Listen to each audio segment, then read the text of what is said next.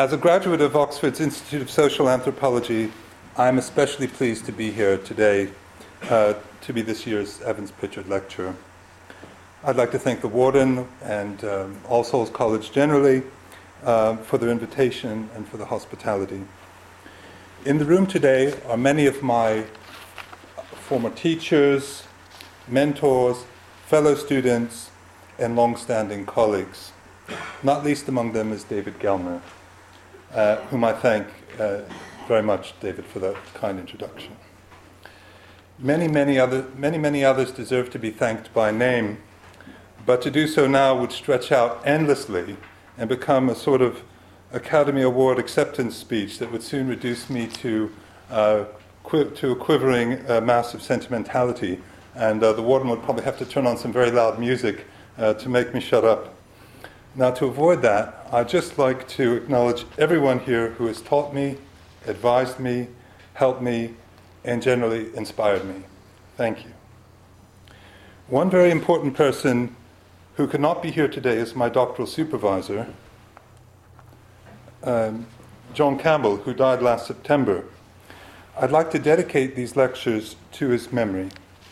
He contributed hugely to the development of an anthropology of Greece and the Mediterranean. He did so very much in dialogue with Evans Pritchard. According to John, the one book he took with him into the field when he did research in Greece was Evans, Pritchard, the New, Evans Pritchard's The Nuer. Indeed, it was EP, and, and John Campbell was distantly related to EP, by the way. It was EP standing in as his supervisor who advised him to leave the village where he'd been conducting fieldwork, not very fruitfully, and join uh, the Sarakatsani, a transhumant uh, group of pastoralists. And uh, according to John's wife Sheila, John wrote this letter saying, Oh, what should I do? What should I do? and, um, and poured his heart out, and, and, and back came a telegraphed response from Oxford, which read, Nomads any day. In 1950, uh, excuse the quality of this picture, I just uh, took it from the, from the web. I couldn't actually find a good picture of EP. In 1950, uh, Evans Pritchard gave his Marett lecture in which he asserted that anthropology was similar to history the subject which he himself had studied as an undergraduate. He radically asked, quote, whether social anthropology, for all its present disregard for history, is not itself a kind of historiography. End quote. He saw no fundamental difference in aim or method between the disciplines of history and anthropology. Both seek to understand cultures and societies. There was only a minor difference. Anthropologists did this directly via fieldwork, while historians mainly used documents, a technical, not a methodological difference, according to EP. This common methodology, and I must admit, methodology is one of those troublesome words for me, I never quite know what it means. Um, this this uh, common methodology of history and anthropology was one in which researchers placed a society in an interpretative framework. They tried to capture the people's understanding of their own action the internal coherence of their world. EP's essay marked the transition from function to meaning, as so many commentators have noted. Of all the various writings by EP that I read during my diploma year here, and my tutor, Nick Allen, who I see sitting there in the second row, marched me through a sizable chunk of the EP corpus, including Nuer Kinship, a character building exercise, um, of all of his writing, all of EP's writings, the two essays on history and anthropology, published in 1950 and 1961, attracted me like beacons and helped me to steer a course. I did not consider myself an historian uh, coming into anthropology. I was a classicist, fascinated by Homer and the Greek language. I was at heart a Francophile philologist, more interested in the writings of Emile Benveniste and Georges Dumézil. Everyone around me always assumed that I was an historian because I was interested in ancient Greeks. But it was not until I got hired at UCL to run the joint degree course in ancient history and social anthropology, with a joint appointment in history, that I really began to think about history per se. My education as an historian began at, the, at that point, through hands on training, watching my UCL colleagues and trying to do as they did. What comes out of this background then is this lecture series on dreaming and historical consciousness in island Greece. For the most part, anthropologists have turned to history to historicize their ethnographic field research and deepen their understanding of the societies they study. Societies are always reacting to influences or internal tensions and, well, changing. Fieldwork occurs at a certain moment, not in a timeless, traditional present. Social historians, it hardly needs saying, have from their side looked to anthropology for comparative examples and theories that they may apply um, to understand past societies. Since the 1950s, the subdiscipline of ethnohistory has grown up on the borderland be- between history and anthropology. Ethnohistorians often undertake fieldwork to piece together the past of a people from the evidence of oral, oral histories, genealogies, artifacts, and archaeology. These are three of the best recognized ways of combining history and anthropology and of these three, my study works most, works most within the first, the straightforward anthropological concern, anthropological concern to historicize one's ethnography. I do this in, in the lectures that will be coming by examining a 180 year old tradition of dreaming in the mountains of eastern Naxos. Although compiled from original historical sources and my own ethnographic research, I do not consider this, contribu- this contribution to ethnography and history to be the key contribution of these lectures. What excites me more is the opportunity is the opportunity my materials provide for exploring an emergent area of interest, namely the anthropology of history. And amazingly enough, Evans Pritchard called for just such a, quote, sociology of historiography, unquote, in his 1961 essay on anthropology and history. Indeed, he went even further to call for a, quote, sociology of social anthropology, end quote. This type of study asks what a society assumes the past to be, for example, a past in relation to a present or a future. And it investigates when, how, and why people produce stories about the past. In short, how present so- social realities condition thought about the past. I'm not, of course, the first person to ever attempt an ethnography of historical consciousness, and I turn now to acknowledge some of my precursors. David Sutton's book, Memories Cast in Stone, a study of how Greek islanders debate tradition and innovation, impressed me and inspired me because his technique was not to ask people point blank what their history was, but rather to observe habitual practices or the ways people deployed key words such as tradition and modernity in everyday discussion, even when these discussions were not pointedly about history, but more about values and acceptable practices.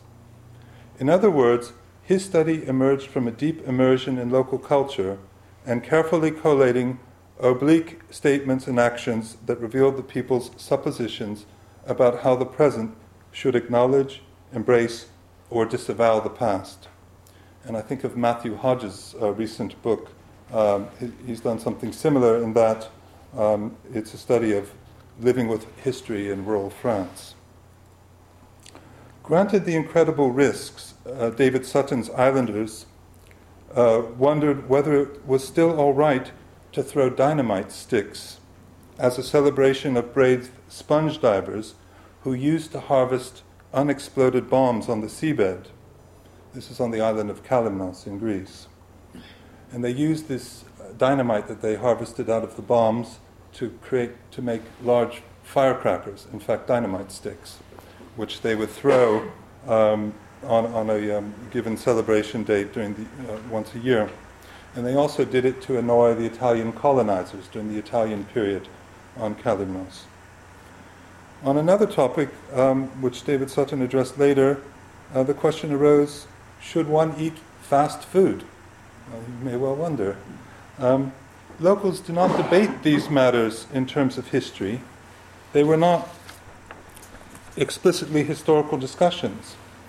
But Sutton could see that they were addressing their past and constantly debating their relationship to it. A graduate of the University of Chicago, uh, Sutton traced the impetus for his study back to his teachers, John and Jean Comaroff, who, in their book Ethnography and the Historical Imagination, challenged anthropologists to discover modes of historical production in other societies which do not take the recognizable form of Western historiography. This idea was explored earlier still by Michael Taussig. Uh, one often discovers that what was first in Taussig appears later in the Comaroffs. And in Taussig's, in an essay uh, entitled History as Sorcery from 1984, which was reprinted in his Shamanism, Colonialism, and the Wild Man a few years later. In that study, he contended that spirits of the subjugated and brutalized lowland South American Indians, the Huitotos, that those images, when those spirits, when marshaled in shamanic rituals, could it be considered local appropriations of history? As he put it, quote, they are mythic images reflecting and condensing the experiential appropriation of the history of conquest. As that history is seen to form analogies and structural correspondences with the hopes and tribulations of the present. End quote. Italian feminists, for example, marched on Rome chanting, quote, We are the witches, returned, appropriating thereby the power of past figures. Taussig considers such, exa- such cases to exemplify an embodied active historicization that did not pass through rational formulation, but which, quote, flashes up in a moment of danger, end quote, as Walter Benjamin uh, uh, expressed it. And uh, Michael Taussig has quoted, has, has, has uh, reused that quote from Walter Benjamin in almost every publication since 1984. He's obviously uh, feels that there's something it's really saying. And I, I also feel that it's a very powerful insight or comment. Indeed, Taussig was already coining phrases such as active historiography in his 1980 study of Bolivian tin miners. These historical flashes, this past flashing up in a moment of need, in a moment where you're singled out by history, produced enigmatic, powerful, quote, picture puzzles, Freud's term for the manifest content of the dream. And these picture puzzles shock and compel attention. A murdered Huitoto, a witch possibly also murdered. Uh, images of past violence, the undead, become sources of power to the present. Powerful imagery of the past, then, may barge into consciousness and create affective tensions and identifications between the past and the present. In Colombia, shamanic rituals produced histories, while in Bolivian tin miners, ritual appeasements of the devil, known as Tio, activated knowledge of the pre colonial past. In Zanzibar, Kjersti Larsen found spirit possession to be the mode in which people addressed their past. At the time of her research, the country was following a policy of Africanization that would hybridize the diverse strands of Islam, Christianity, and African culture. The possessing spirits, however, belonged exclusively to one or another of these historical pasts and forced people to recognize and reconsider their present identities and putative family histories. A pious Muslim possessed by a Christian spirit must rethink her position and acknowledge a Christian dimension in her past. In nearby Madagascar, Michael Lambek found spirit possession to be a mode in which the Sakalava created history. More than one person could be possessed at the same time during their spirit possession uh, rituals, and, there, and therefore spirits from different periods of the past could dialogue with each other in the ritual. So you would have an alcohol swilling uh, pre colonial spirit uh, arguing and, and bullying a very polite French speaking colonial spirit, all discussing what the right view from the past was about, say, a given project in the present, such as building a, a new temple or something like that. In other places, such as Nigeria, among the Ohafia Igbo, studied by McCall, men link to the past through dancing and singing epic songs. These examples show two things.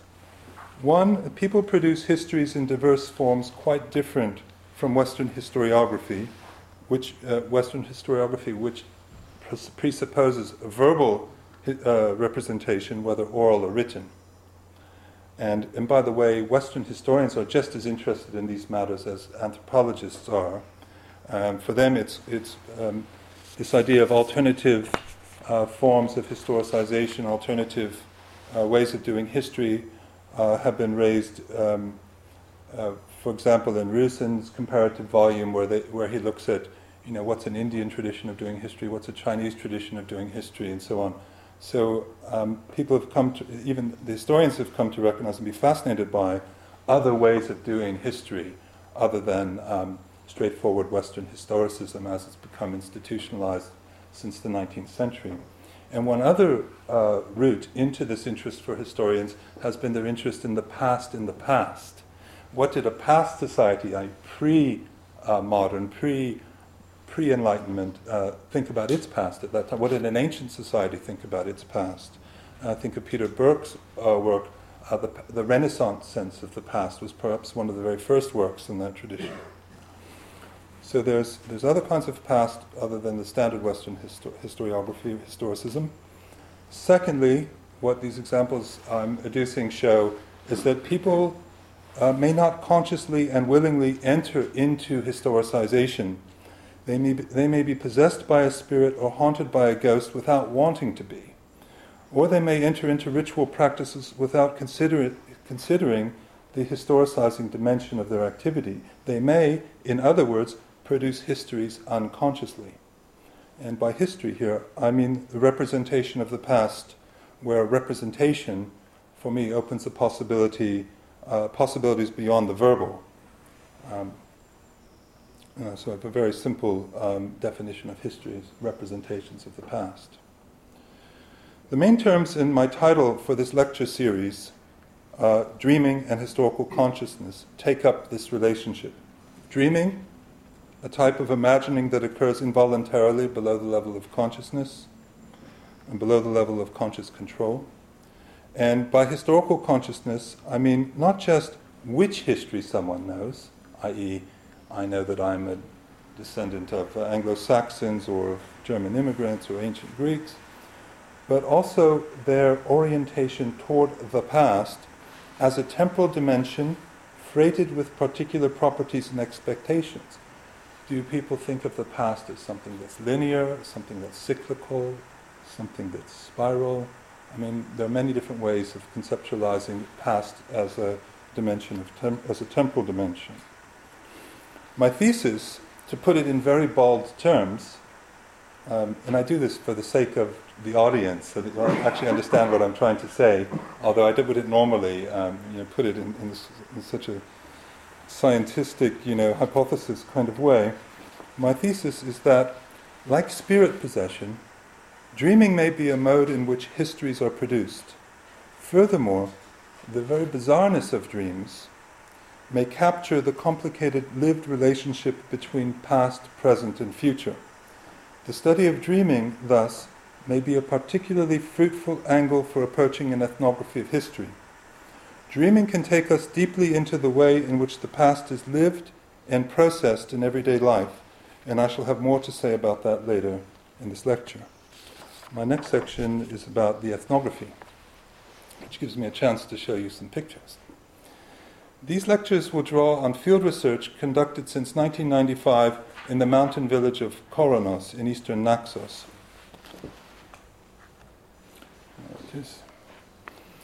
Um, in addition, um, the lectures utilize textual historical materials such as dream diaries and archival documents that I stumbled upon through the social relations that I developed in the village. My earlier research on Naxos, presented in my book Demons and the Devil, was conducted in the village of Apiranthos.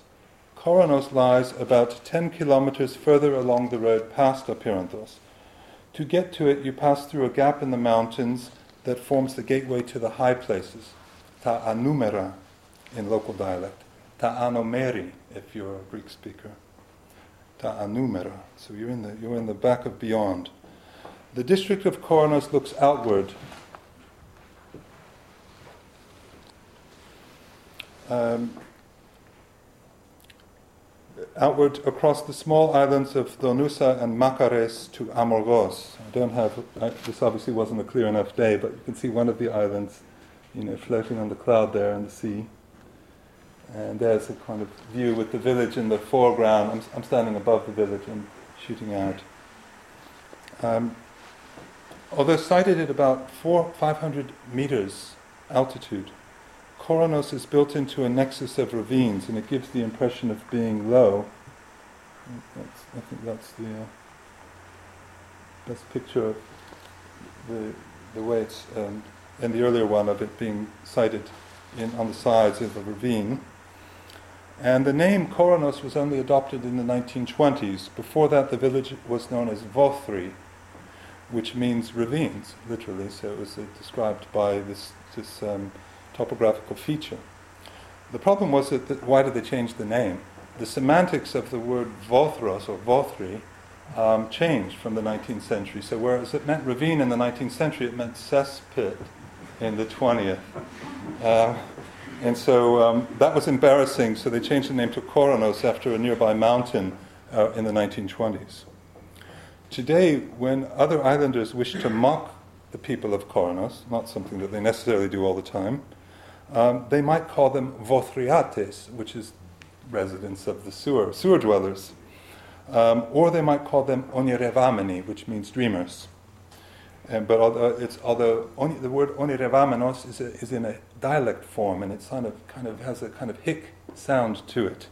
And it really means, it's always used disparagingly to refer to dreamers out of touch with reality.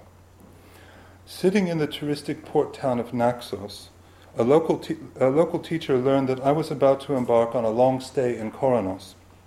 She could not contain her derision, which went something like this quote, what are you going to do up there in the middle of the ditch with those crazy dreamers? I know that Koronos had, I knew that Koronos had a tradition of dreaming from my earlier field research when I attended the largest annual pilgrimage on Naxos at a remote spot uh, in the Koronos district called Argokili.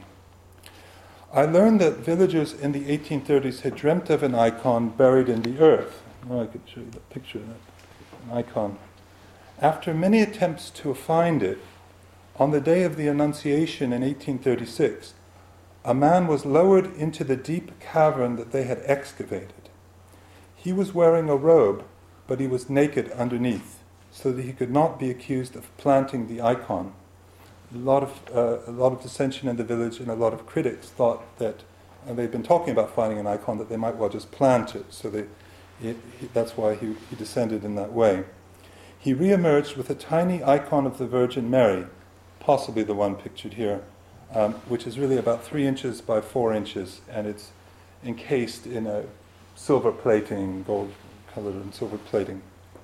Now, this icon was immediately held as a wonder working icon, and people flocked to Argokili. Thus began the pilgrimage, which in time, uh, that's a picture of Argokili and the pilgrimage uh, at a certain moment, not the busiest moment.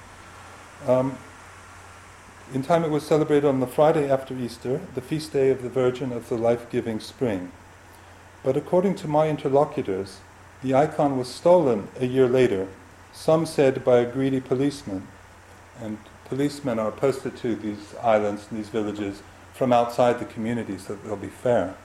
But that very fact means that they don't have any allegiance to local morals and values so that they would be prime suspects for stealing something like your wonder working icon. Um, now, I stress that I'm relating the story as I heard it um, first in the 1980s.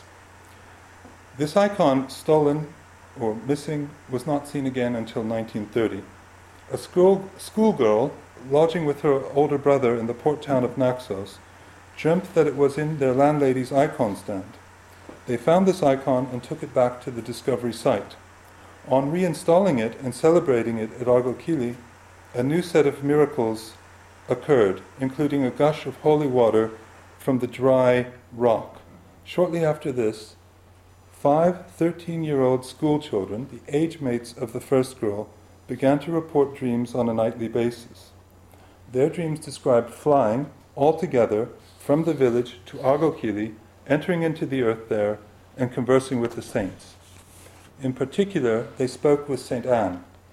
This Saint Anne, like the Panagia, the Virgin, who spoke to the villagers in the 1830s, was understood to be an emanation from an icon of Saint Anne that lay buried in the ground.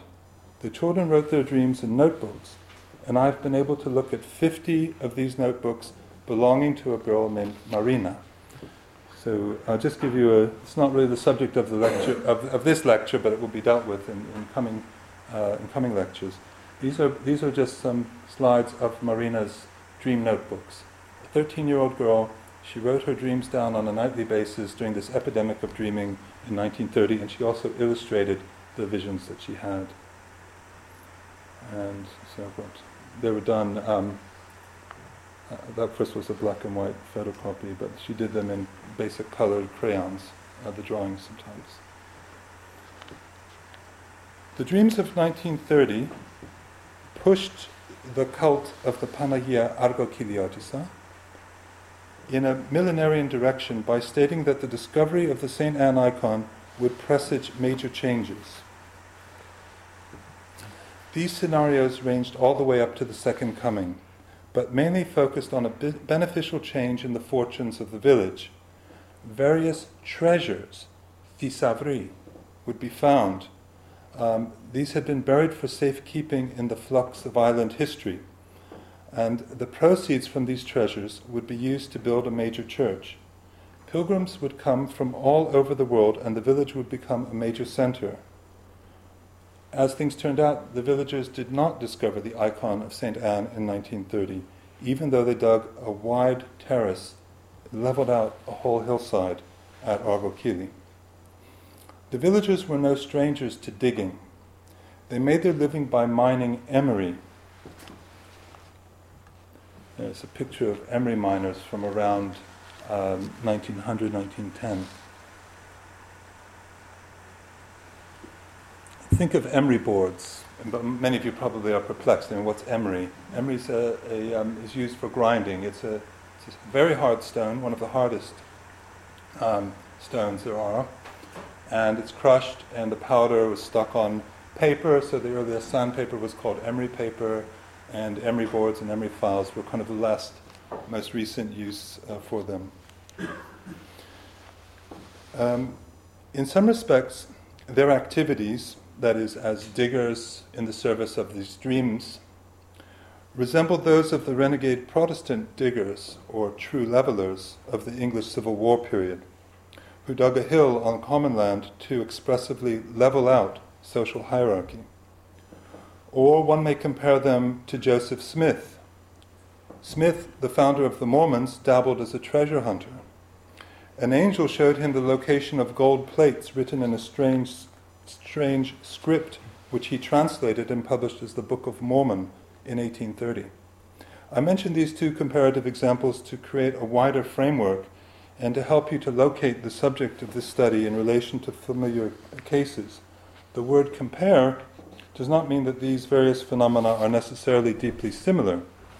Comparing, in my, in my usage, looks just as much for differences and contrasts that may reveal unobserved dimensions of the case at hand. Comparison strengthens the force of interrogation. The 1930s dreams revealed that a myth dream, quote, quote unquote myth dream, had grown up in Koronos. And I borrow this term, myth dream, from Kenelm Burridge, um, a fellow North American Oxonian anthropologist, by the way, now uh, a generation or two older than me who introduced it in his 1960 study of a millenarian movement, cargo cult, uh, in, in, um, if that word, is, if that expression is allowable, a millenarian movement in Papua New Guinea. With this expression, Burridge attempted to capture the messy diachronic development of millenarian movements. A teleology of redemption or windfall economic improvement remains a constant underlying basis which prompts people over the years and decades to watch for and interpret the signs of how it will happen. The scenario of redemption is the myth, accepted by society with very little dissension. The everyday attunement to it and the search for signs of how it will happen in the dream is the dream, in the sense of a daydream. Um, here's Burridge's definition of the myth dream. Quote, myth dreams are not intellectually articulate, for they exist in the area of emotionalized mental activity, which is not private to any particular individual, but which is shared by many. A community daydream, as it were. In Mountain Naxos, the myth dream began in the 1830s with the discovery of the first icons and the Panagia's instructions in the dreams and visions that a magnificent church be built for her icon and to welcome pilgrims.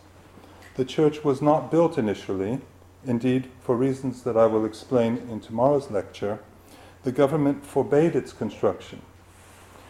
Then the myth dream was expanded on the basis of dreams in 1930 to include the idea that an icon of St. Anne remained buried at Argokili, the discovery of which would release the necessary funds and set the construction of the monumental pilgrimage church in motion. Ultimately, in the 1990s, community paragons exerted pressure and received permission and the support of the local uh, bishop to build the monumental church, which you can see here under construction and you can see it in relation to the original pilgrimage church right there. And um, the original, I'll talk about the original, the, the, conditions under which the original pilgrimage church was built and consecrated in 1851 in the face of government opposition. And this church has been under construction for 10 years, and it's larger than St. Sophia. And they've already installed the bells in the bell tower, and they are the absolutely the largest bells in Greece. And they were covered on Greek television when they uh, brought them install- and installed them. And which, which feeds into, which, which, by the way, filled several, fulfilled several prophecies of the myth dream, and it was rolled into the myth dream when that all happened. So, this church, as I say, under construction, um, even though an icon of St. Anne, uh, no icon of St. Anne was discovered and no treasures unearthed, the proponents of the church nonetheless claim it as the fulfillment of the myth dream. Burridge's concept offers a framework for capturing the diachronic modification of, of an original scenario. Even more importantly, for my purposes, it gives us a concept that addresses the circulation back and forth between public myths, uh, individual or collective daydreams that activated and applied at specific moments, and personal nighttime dreams uh, that, that may subsequently be narrated, considered authoritative, and inserted to modify the collective version of the myth. As Burridge explains, for the Tangu people of Madang district, quote, myths contain truths. Dreams are avenues for perceiving the truths which are later embodied in the myths. Dreams, through the dreams, you see new things that are true and by virtue of having been seen in dreams and by virtue, by virtue of having been established as true, can be inserted into the myth. In other words, myths condition dreams, and dreams may expand the form of myths by adding new truths. There is a circulation from the collective to the individual and back again. Myth into dream and dream into myth, but it is not a closed system. The daydreams and night dreams potentially expand the myth and change its immediate form and emphasis, although usually staying within the given teleology. I move now to my next uh, section on dreams themselves. When people in Greece or elsewhere learn that I'm a specialist on dreams, they often ask me if I can interpret their own dreams or those of a close friend or relative. Now, I am completely useless at that enterprise so many uh, personal biographical details, so many uh, recent historical events that occur to people and contextual factors go into making up personal dreams. Um, that, that no one, you don't have a chance really at understanding those kind of dreams unless you're really familiar with the person. Psychoanalysts, psychotherapists, close associates of the individuals concerned have the best chance of insight into what those dreams might mean. Freud somewhere remarked, and I, I might be making this up, but I, not, I, don't think so, because I consulted with uh, a London colleague, uh, Daniel Pick, who's a specialist on dreams and history, and a, psych- a practicing psychoanalyst himself. And apparently Freud somewhere remarked, quote, no dream without the dreamer, end quote.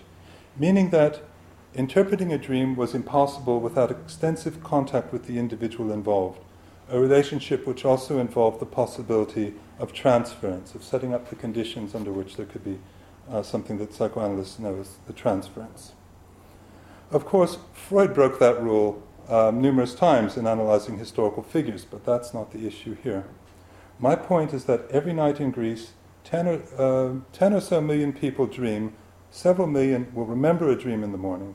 Anthropologists are not well prepared or well placed to understand those sorts of dreams. We work better with dreams that have become elaborated social knowledge, such as the Koronos dreams that I'm talking about, or dreams that are regularly produced by social constraints, such as the vision quest of the Plains Indians of North America, where, as an initiation rite, boys had to survive on their own in the wild until they saw a vision. One could, or one could cite the ancient Greek ritual practice known by classical scholars as incubation, where a pilgrim would sleep at the shrine of a god such as Asclepius, in order to have a healing dream. But even having said this, it is of interest to attend to everyday dreams as an anthropologist, not to interpret them oneself, but rather to see how the people treat them. When I first embarked on this study of dreaming, I would regularly ask people general questions about dreams. And very often they replied to me, Do you believe in, do you believe in them? That's what they would say over and over again. And this really perplexed me at first. Dreams are a fact, they just happen. Um, there's not an option here to, to believe in them or not to believe in them. They happen, there are dreams. Why would anyone be asking me that question? What they were really asking, I soon realized, was whether I believed that dreams come true in the sense of predicting the future. And I think this is the grassroots assumption about dreams in Greece. Uh, I hope I won't be mistaken um, for a romantic, uh, the wrong sort of romantic, if I say that the idea of dreams as predictive is continuous with ancient dream interpretation going back to Egypt and Babylon.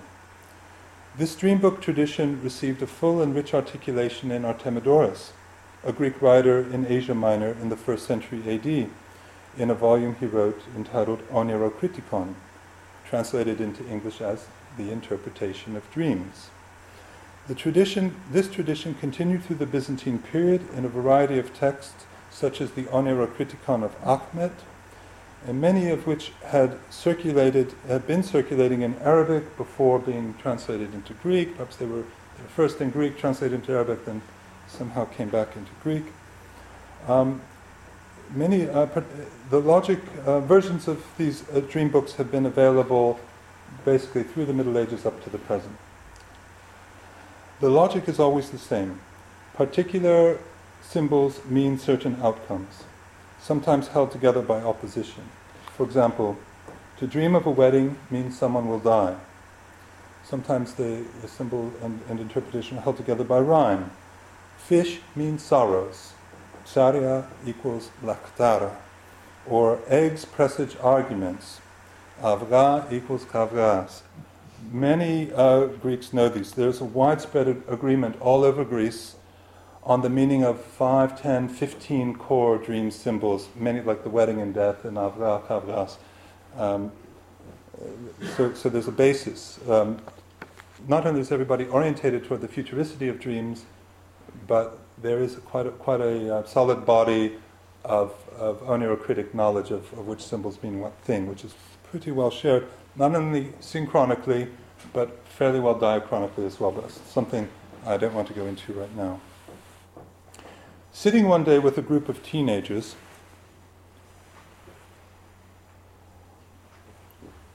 in the village of Koronos, one of the boys narrated a dream he had had around exam time.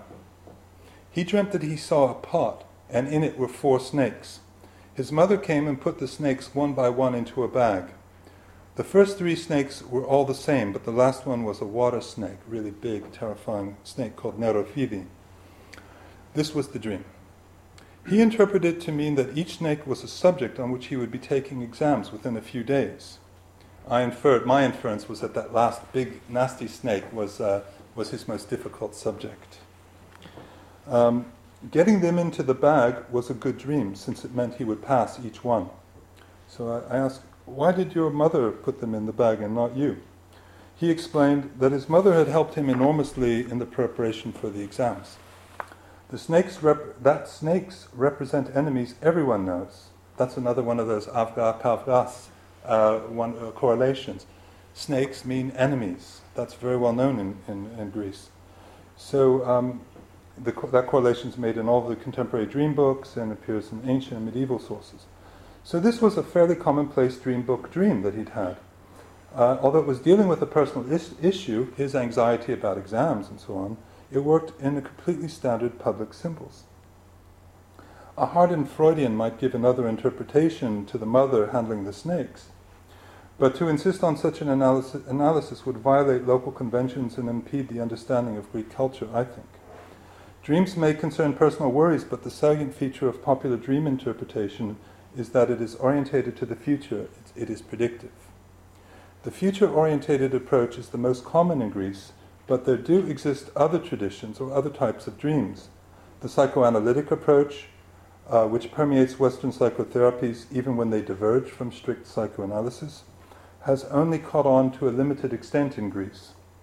One of the impediments to its spread is the fact that the psycho component in psychoanalysis comes from the Greek word for soul, psyche, and, um, and it crosses into the domain of religion. So normally only priests, um, perhaps a father confessor, are in charge of analyzing somebody's soul and in charge of doing something like psychoanalysis. I spoke with a psychoanalyst in Athens who told me that some dreams, which she labeled, quote, spiritual, should not be submitted to psychoanalysis. She told me that the last time she saw her father alive, he persisted in telling her a dream where rats were chasing after him. Uh, after he was run down by a car the following week, a friend disclosed to her that dreams of rats foretell death. In my view, this was a straightforward predictive dream but it is significant that she referred to it as spiritual. Ultimately, I would say that there are three main paradigms of dream interpretation in Greece. Um, one is the onirocritic or the dream book tradition, uh, where dreams predict the future. Secondly, are dreams of saints or other topics that belong to Orthodox religion, and which may be considered miraculous, such as the dreams in Koronos that I've been talking about. By the way, the Orthodox Church has long opposed that onirocritic tradition from Artemidorus and the dream books as being uh, superstition, since only God may reveal the future. So that's the second one. So first was the dream book future, second is the church and the saints, and finally the third category would be personal dreams that may be addressed with the psychotherapeutic tradition, uh, which is only a relatively recent Western import that conflicts with both local paradigms. Um, this exclusion and suspicion between types of interpretation uh, reveals to me that, that, these are really paradigms, that, that paradigm is in existence. The conflict between psychoanalysis and orthodoxy over who was qualified to interpret the soul, I mentioned already. The clash between psychoanalysis and the onirocritic approach is equally profound and was the subject of an illuminating study by Simon Price entitled the Future of Dreams, From Freud to Artemidorus, which my title today echoes. And by the way, Simon Price was my postgraduate tutor at LMH uh, when I was a student here, and been a great mentor then and, and since. He shows that although Freud borrowed the title of his work from Artemidorus and wanted to claim some affinity with Artemidorus, in fact, the two had fundamentally different approaches Freud fairly summarizes this difference at the end of his um, large book on the interpretation of dreams. And I quote this is the very last paragraph. And the value of dreams for giving us knowledge of the future? There's no question of that. It would be truer to say instead that they give us knowledge of the past, for dreams are derived from the past in every sense. Artemidorus saw dreams as future orientated, Freud saw them as directed at the past. You might therefore think that my project of studying dreams as a route to understanding historical consciousness, um, that in this project I would, I would have considerable sympathy for Freud's approach. Uh, I do not, however, think that dreams are exclusively orientated in one or the other direction, but rather in all three temporal directions at once past, present, and future. If anything, I am most persuaded that dreams are about the present, but that the present is always emerging from a past which offers models of action, and, and that also that we're heading, and dreams are heading into a future uh, which the individuals, which individuals project with hope and anxiety. So I move on now to my, my last section on temporality and dreams. This temporal situation of existence underlies some of the most debated and developed themes in social science of the past 50 years. This is the question of human freedom to make choices any, at any moment, at any point in time, uh, as it was raised by the existentialist tradition, notably, notably by Sartre. And on the other hand, there is the current of thought running from Durkheim that individuals are thoroughly subordinated to social rules. Bourdieu's theory of practice, formulated during the time of the, of the um, extensive debate between Sartre and Levi Strauss over the matter, matter of indi- individual choice versus st- structural constraint, basically attempted to square the difference Bourdieu asserted that generally practice is deeply structured, but, in, but that in certain situations it could violate the determining structural rules, and these violations could change the structure going forward. In my view, the Orthodox Christian dreams of saints in Koronos can best be understood in relation to this framework of temporality and to the concept of and to the concept of agency one of the central terms of social theory over the past 30 years, agency continues to address the million dollar question in social theory, which I introduced a moment ago. Are we free to act as creative volitional individuals, or are we constrained to act according to social norms and the rules of the game?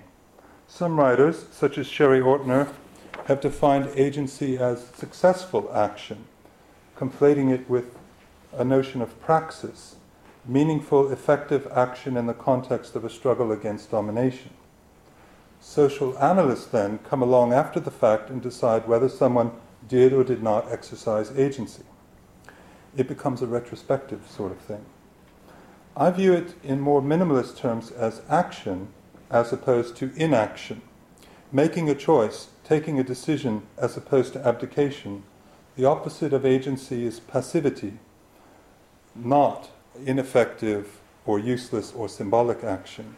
The opposite of agency is not acting at all. In psychological terms, opposites of agency would be depression or catatonia. I understand agency as carrying forward the existential question of freedom, that is, how to act in the face of uncertainty. The formulations of the sociologist Emirbayer and Mische offer a helpful further specification of agency. I just put that up there, but I'll, I'll sort of talk through the main points. This, reading stuff like this is really one of the occupational uh, hazards of, of, being a social scientist. Um, the idea, uh, but I'll, I'll, talk through the main points of it. Um, the idea of agency addresses the human predicament of how to go forward at any present moment. Usually, this is not a problem, and we coast through much of daily life on automatic pilot. Agency really comes into question at moments of crisis, such as the 1830s on Naxos, when the villages of Koronos were incorporated into the Greek state, and they watched their emery resource get nationalized and their religious wishes denied. Or again in 1930, when the girls were dreaming, during the Great Depression, when the community of Koronos felt anxiety over what lay ahead, and they reached into their tradition of dreaming to find responses and they began to dig for a new icon. The issues of temporality highlighted by Emirbayer and Mische were felt internally and are reflected in the content of Marina's dreams, in which she and the other dreaming children saw the future. That is, they saw prospectively the icon that they would find. They saw prospectively the profitability of emery that would come to them. Um, they saw the millennial fortunes that would um, visit the village that the village would experience. And at the same time, their dreams looked into the past. They looked back to saintly figures, um, uh, deceased people. Um, they looked back to they, they looked back and found King Constantine, the last Byzantine emperor, in their dreams. Um, they ruminated quite a lot about French soldiers who had visited Naxos 30, 20 or so years earlier. Um, and they, so they went to the future, they went to the past on the way to envisaging a course of action in the present. And that course of action was to dig for an icon. Their dreams were existential dreams that grew out from and, reflect, uh, and reflected in their content the temporal logic of agency. So the dreams related to agency in two ways. One, they furnished a source for social action or agency. They impelled people to act. And secondly, they modeled the temporal dimensions of agency in their content. The temporal bizarreness of dreaming, a common feature of dreams, matches up perfectly to the task of capturing the temporal contortions of existence. In the coming lectures, I will develop an analysis of the dreams on Naxos in the framework of a study of historical consciousness, where, as we saw earlier, the past is sometimes appropriated as an empowering force to face the challenges of the present. Now, with the consideration of agency, I have hopefully deepened the understanding of the mechanics of how the past is drawn upon in the production of dreams. Dreams, both in their interior form and in their social performance, work through the problem of agency where a future must be faced using the tools and knowledge from the past. The process of establishing agency thus necessarily involves historicizing. But much as I am interested in the dimension of the past and history per se, the social engagement with the past cannot be separated off from the present and the future. The same may be said of prophecy. It may not be kept apart from the social engagement with the present and the past. I am aware that I've brought matters to a fairly abstract point, and rather than leave them there, I'd like to close with an illustration of what I meant, of what I mean, rather, from a recent book by the Swiss anthropologist Séverine Rey, and it's about the cult of Saint Raphael on the island of Mytilene. Just check how I'm doing. The villagers of Thermi on the Aegean island of Mytilene, also known as Lesbos, ancient Lesbos, uh, found some bones when digging the foundations for a church in 1959. They placed these bones in a sack and left them under a tree. Shortly afterwards, they began to hear moaning sounds in the night, and various villagers reported dreams which told them over the following years that these were the bones of a monk named Raphael martyred by the Turks in 1463, shortly after their arrival on Mytilene. Actually, I thought I'd just give you a different uh, ocean view, sea view to look at, um, rather than uh, Emirbayer and Mische. So uh, the, the bones, the dream said that the bones belonged to a monk named Raphael, martyred by the Turks in 1463, which was about the time that they arrived on this island um, after um, overrunning the Byzantine Empire and conquering Constantinople about a decade earlier. Further excavations uncovered a coin and a seal dating to the 14th century.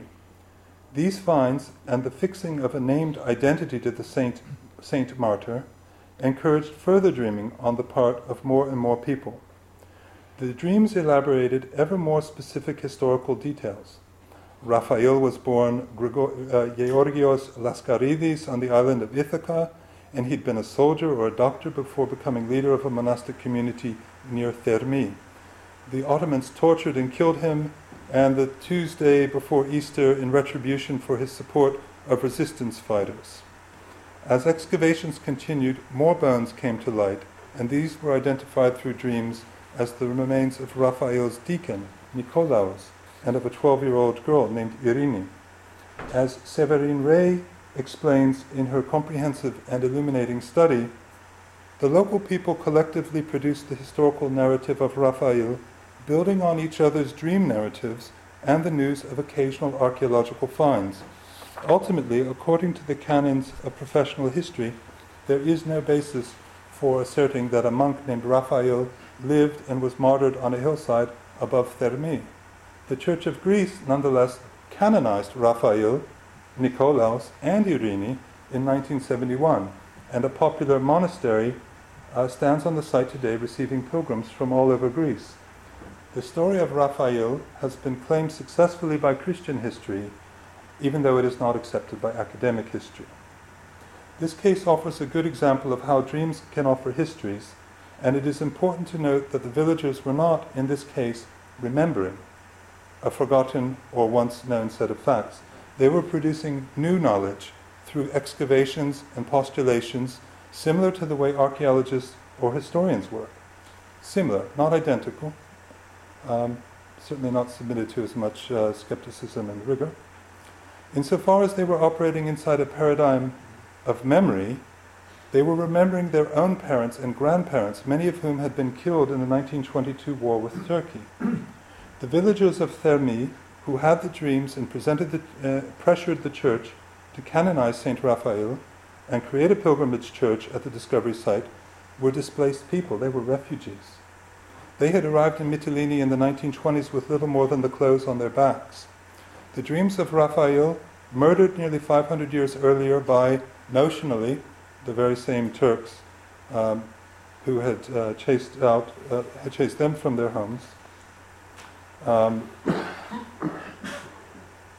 these dreams allowed an outlet for their pent-up sorrow and their grief. Now they could care for and bury the bones of Saint Raphael, something that they had not been able to do for their own relatives whose bodies could not be recovered in the flight from Anatolia.